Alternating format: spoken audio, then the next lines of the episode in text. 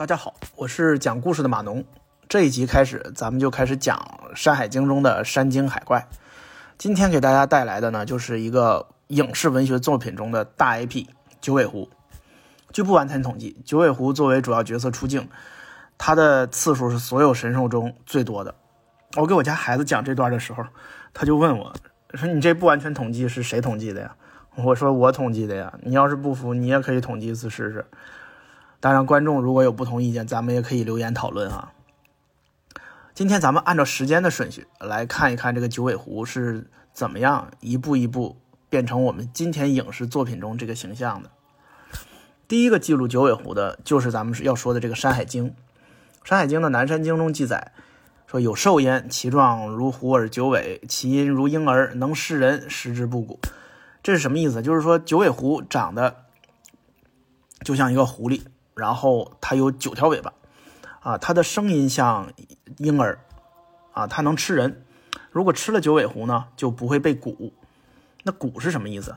蛊啊，其实是一种巫术，啊，这种巫术经常会用到蛊虫，啊，不同的蛊虫有不同的效果。所以说吃了九尾狐之后，你就不怕这种巫术了。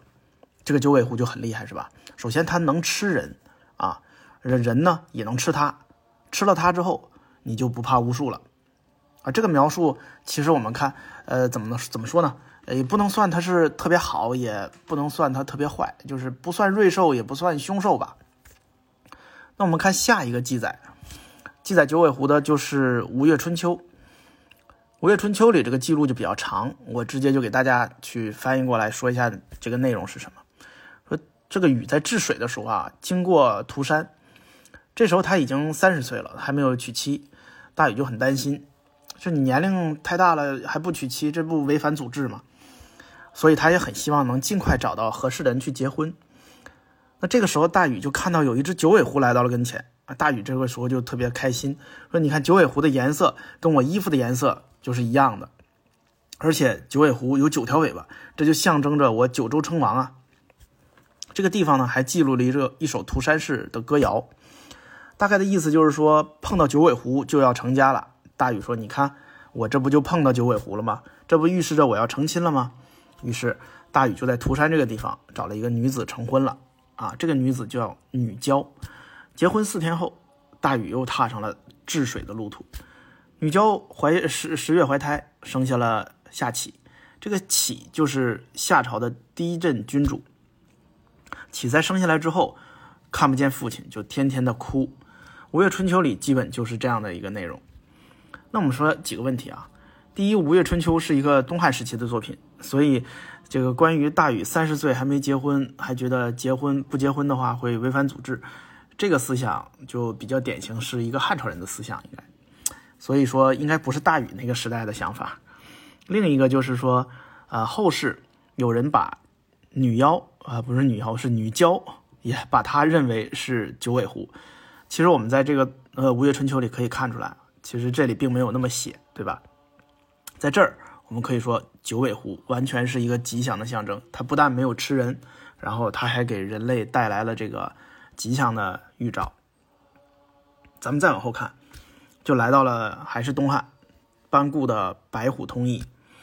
这个《呃白虎通义》中将九尾狐、还有凤凰、鸾鸟、麒麟、白虎，还有白鹿。等等，这样一些动物放在一起，就说它们是最吉祥的动物，最祥瑞的动物。可见当时在人们心中，九尾狐是一个非常高贵、非常祥瑞的这样的一个体现。后面还记录了九尾狐的祥瑞之处，就是在于它忠于故土，并且呢能使子孙繁盛。人们认为九尾狐是瑞兽啊，那九尾狐就是狐狸的一种嘛，对吧？所以因此在这个时期还有很多对狐狸的记载，比如说。《史记》里的陈涉世家，这个在我们以前小的时候课文里就有这篇文章。陈涉世家记录，在陈胜吴广要谋反的那天夜里，然后他们就学狐狸叫来着。那说要谋反，为什么要学狐狸叫？为什么不学虎叫、狼叫？是不是学狐狸叫？因为当时狐狸还象征着王权啊。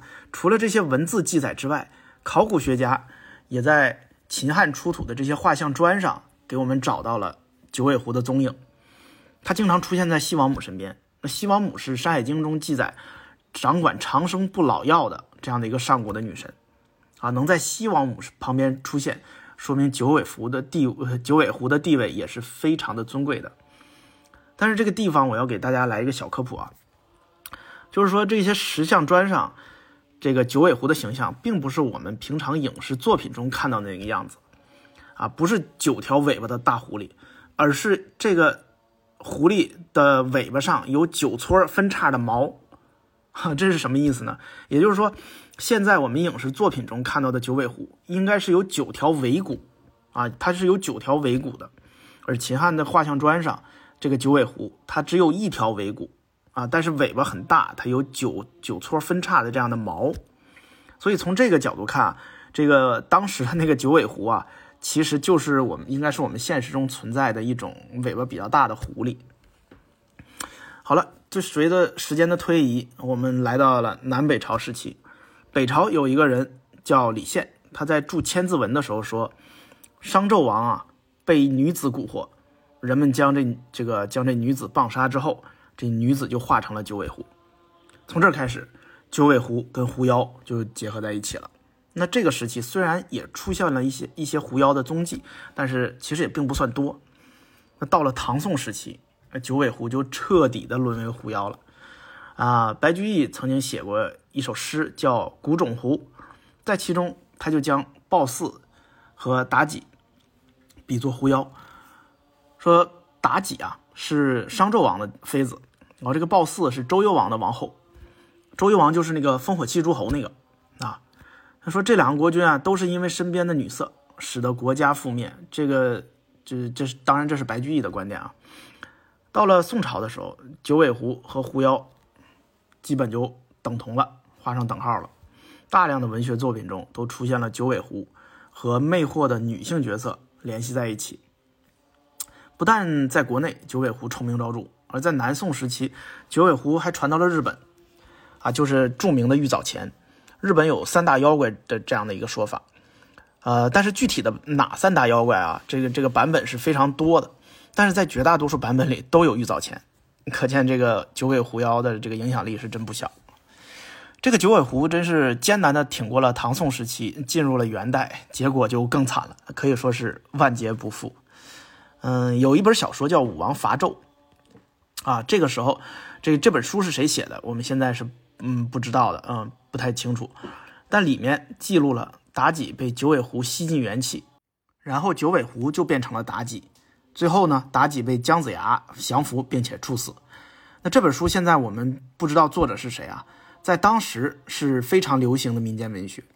也正是因为它流行，到了明朝又出现了一本更出名、更流行的书啊，一直流行到现代，可以说是家喻户晓。这就是《封神演义》。《封神演义》呢，就是以武王伐纣书为蓝本啊，针对它的扩写和改编。从这以后，九尾狐就再也无法翻身了。明朝、清朝、民国，一直到我们现在，文学家笔下的九尾狐，绝大多数都是反面角色。至此，九尾狐的祥瑞形象基本荡然无存。啊，从上古的瑞兽变成了一个超级大反派，真的是让人扼腕叹息啊！